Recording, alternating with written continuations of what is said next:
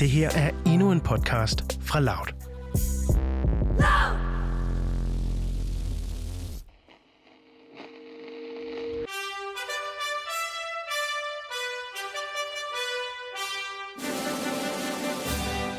Store, stykke, underlige Kina. En kontrolsyg stormagt, hvor folk spiser mærkelige dyr og skaber en coronapandemi. The coronavirus has spread to countries across the world, but officials believe that it all started in Wuhan, China. It's believed that the virus may have originated from a market in the city where people can buy an assortment of wild game meat. hvor de udvikler teknologiske værktøjer, så de kan overvåge deres egen befolkning og alle os andre. China is bringing the nightmare surveillance state to life.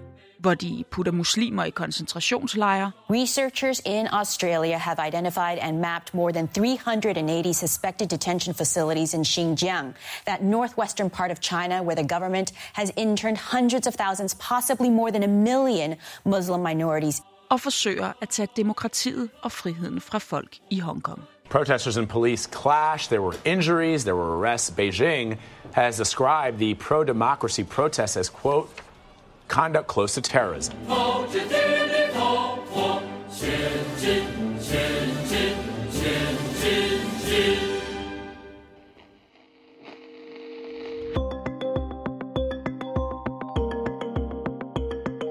Big, bad, weird China, eller store, stykke, underlige Kina, er et udtryk, dagens gæst bruger om den måde, mange medier dækker Kina.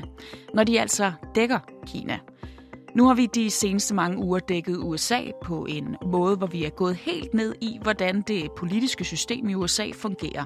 Sådan helt ned på delstatsniveau. Og vi har desuden talt med talrige amerikanere og hørt om deres liv og holdninger. Men Kina og kineserne ved vi nok ikke helt lige så meget om. Og der er brug for mere fokus på Kina, siger dagens gæst, for det er helt afgørende, at vi forstår den her fremstormende stormagt.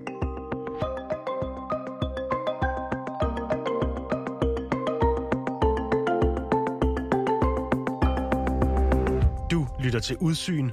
Din vært, Christine Randa. hvis du definerede USA som den gennemsnitlige Trump-vælger i en eller anden sydstatsby, hvis du valgte dem at sige, at det er USA, og det ved vi jo godt, der kan vi godt få nuancerne fast med, jamen, så, altså, så sort-hvidt er det heller ikke USA, selvom det selvfølgelig også er meget, meget polariseret efterhånden, men hvis vi definerede hele USA ud fra det, så får vi jo også et skævt billede, men der er vi lidt bedre til at finde nuancer. Men når det gælder Kina, og sådan, så de nuancer, dem er der overhovedet ikke plads til. Det her er Kasper Wigman. Han er kant med i Kina-studier. Det er det, der hedder en sinolog. Og han har brugt de sidste 15 år på at studere Kina. Og til dagligt, der prøver Kasper at udvide kendskabet til Kina gennem sit arbejde i Think China, som er sådan en øh, Kina-tænketank under Københavns Universitet. Hvorfor har du valgt netop Kina? Altså, hvorfor har du valgt at fokusere på netop Kina? Jamen, det startede helt tilbage, da jeg var ung. Altså, jeg synes, kinesisk kampkunst har været enormt fascinerende, og har selv trænet alle mulige stilarter, og så blev jeg interesseret i kinesisk filosofi, og så landet og sproget. Jeg har aldrig været i Kina, øh, før jeg begyndte på studiet, men fandt så ud af, at man kunne læse Kina-studiet på Københavns Universitet, og så sprang jeg ud i det efter nogle overvejelser om, hvad jeg ellers skulle læse, og så har Kina bare aldrig holdt op med at være spændende. På godt og ondt. Jeg synes bare, at det her land er så fascinerende og spændende, de modsætninger, der er der. Og så med alle de ophold, jeg har haft i Kina, har også boet i Kina, og når der ikke er corona, og kommer også 3-4 gange i Kina, og kender folk, der bor i Kina, kender kinesere. Jeg synes, det er et vanvittigt spændende land. Og Kina er et land i en rivende udvikling. En stormagt, som i den grad bulrer frem på den globale scene og er overalt. Tag bare den nye Silkevej, de er ved at bygge som, når den står færdig, skal strække sig fra Kina gennem Sydøstasien, rundt om Indien, langs Østafrika og Mellemøsten, op gennem Europa og tilbage af blandt andet Østeuropa, Rusland og Centralasien. Spanning multiple oceans and continents, China's new Silk Road is a colossal effort that promises global supremacy. Nu har vi jo haft en, en valgdækning af USA, hvor vi er gået helt ned i delstatsplan, og vi ved nærmest præcis, hvordan hele deres system er skruet sammen og sådan noget. At det, det er blevet som om, at det skal være, at den almene befolkning øh, har brug for den viden, altså skal, skal være informeret på det her. Mm. Øh, er det det samme, vi skal ud i? Eller altså, hvad, hvordan oplever du, at kontrasten er der i forhold til, når vi så kigger på Kina for eksempel? Altså lige nu i det her tilfælde med valget i USA, der er det jo klart, at det får så stor bevågenhed. Det var et ekstremt spændende valg, og det var meget tæt, også fordi at Trump, at de fleste vi håbede jo på, at, at Biden ville blive valgt et eller andet sted, så vi kunne slippe for, for Trump, fordi det har været så kaotisk. Men med Kina, da der var den 19. partikongres i 2017, hvor Xi Jinping fik en periode mere som leder og også blev præsident på livstid, der var der sådan lidt mediebevågenhed. Men det handlede mest om, at nu kunne han være præsident på livstid. Så det er igen den her autoritære vinkel, der ligesom bliver trumfet hvor man ikke kigger på, hvem sidder egentlig i politbyrådets stående komité, og det er jo dem, der, der udstikker fremtiden for Kina. Det var der lidt opmærksomhed på, men det burde vi også vide, hvilke magtkampe er der inde i Kommunistpartiet. Det er ikke en homogen størrelse overhovedet. Altså inden for Kommunistpartiet, og især også i toppen, altså der er der fløje, der er lige så forskellige som republikanerne og demokraterne i USA. Og de nuancer skal vi også have med, fordi hvis vi kan forstå de magtkampe, så kan vi også forstå den politik, der blev udstukket og fundet ud af, hvorfor kommer det nu og igen, hvorfor skal Xi Jinping være præsident på livstid? Hvad er det? Hvad er meningen bag det? Altså, det er nogle af de spørgsmål, og det er jo enormt svært at analysere, fordi det er så lukket. Det er jo ikke gennemskueligt på nogen måde, hvad der foregår op i magtcentrene i Kommunistpartiet.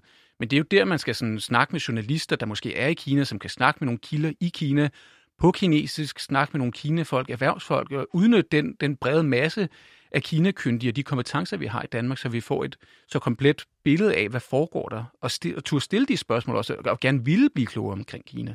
Og Kasper oplever, at danskerne generelt ved forfærdeligt lidt om Kina.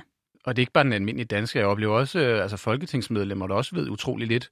Fordi men de bliver så også farvet af det, de læser i medierne. Og tit, ingen har været i Kina måske og snakket med kinesere. Altså de får bare det billede, de ser i medierne, som ikke er lige så nuanceret, som virkeligheden er.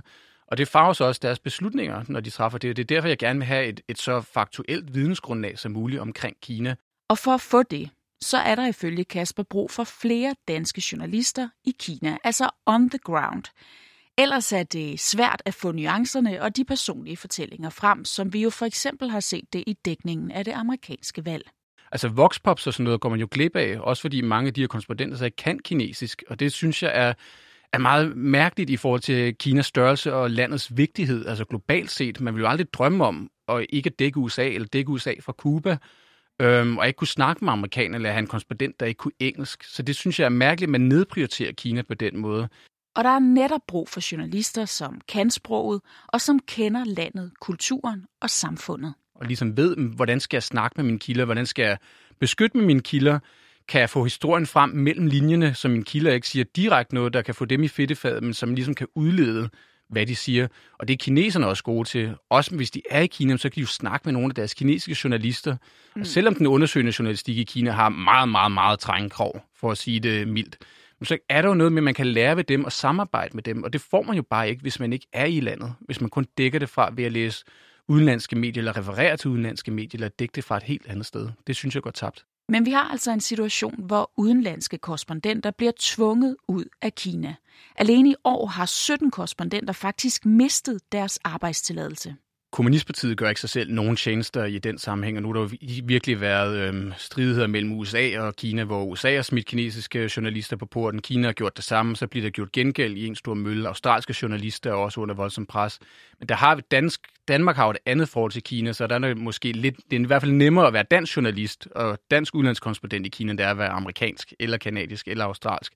Men det er jo enormt svært, og enormt hårdt også at være udlandsreporter, fordi man bliver overvåget, og man er jo hele tiden under kontrol for, at de myndighederne, kommunistpartiet vil finde ud af, hvad skriver du egentlig af historier?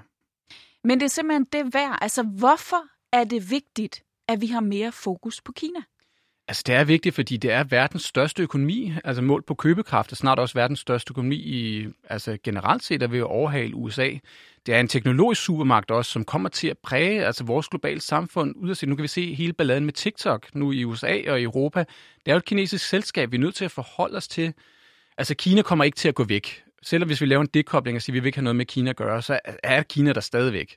Og Kina vil stadigvæk agere efter sine planer, så vi er nødt til at forholde os til, hvad vil Kina, og blive klogere på og stille os de spørgsmål, hvad vil Kina? Forstår vi det her nok? Altså forstår vi, hvorfor, hvorfor gør Kina de ting, de gør i Hongkong og Xinjiang? Hvorfor gør de det?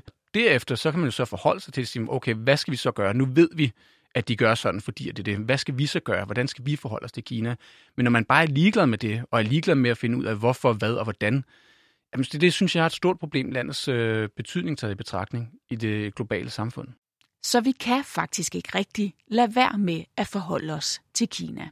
Kina forsvinder ikke bare. Og Kina er, som vi fik slået fast tidligere, overalt. Også meget tæt på os. Vi kan også se det i Arktis og Grønland, øhm, hvor vi skal forholde os til, hvad sker der, hvis Kina vil åbne et kinesisk konsulat på Grønland? Altså Danmark og vores regering kan jo ikke sige, det skal I sige nej til. Hvis de kommer med en masse penge til udviklingsprojekter, hvordan skal Grønland så forholde sig til det? Skal man sige nej? Altså det er jo deres gode ret til, ligesom USA er. Men især også de her stridigheder, der er mellem USA og Kina, og selvom Biden er blevet valgt til præsident, altså det kommer til at fortsætte. Det bliver nok ikke en, en kold krig, som vi har set øh, mellem Sovjet og USA og to blokke, men det bliver, det bliver ikke bedre. Altså det bliver, det bliver markant værre. Og der skal et land som Danmark også finde ud af, hvordan skal vi så forholde os til, når der kommer et markant amerikansk pres, som vi allerede har set de sidste par år. Og et øget fokus på Kina, og dermed en øget forståelse for og viden om Kina, kan virkelig komme Danmark til gavn. Især for beslutningstagerne, altså vores politikere, også vores erhvervsliv, som skal tjene penge på Kina. Altså, for det er jo et kæmpe marked, så det er jo også vigtigt for dansk eksport, medmindre man bare bliver enige om, det skal vi slet ikke have med at gøre. Men også finde ud af, hvordan skal vi forholde os til Kina. Det kræver bare et vidensgrundlag. Altså, hvem skal vi alliere os med? Hvorfor er det, Tyskland ikke vil lægge større pres på Kina? Men det er jo nogle erhvervsmæssige interesser. Hvad skal, vi, hvad skal et land som Danmark så gøre?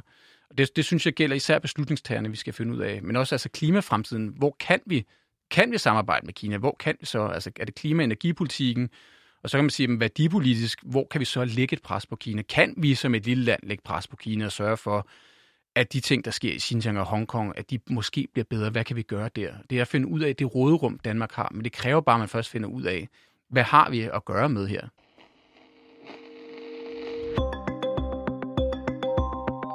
Så konklusionen er, at hvis vi for alvor skal kunne forholde os til Kina, altså forstå deres fremfærd i verden og navigere i deres ageren på en for os hensigtsmæssig måde, ja, så har vi brug for mere viden om Kina. Og her har vi medier også et ansvar for at vise nuancerne, være til stede og forstå. Vi lover at gøre vores bedste.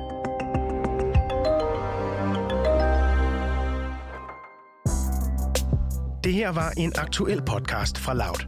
Og hvis du er til mere god journalistik, så abonner på vores podcast Feedet.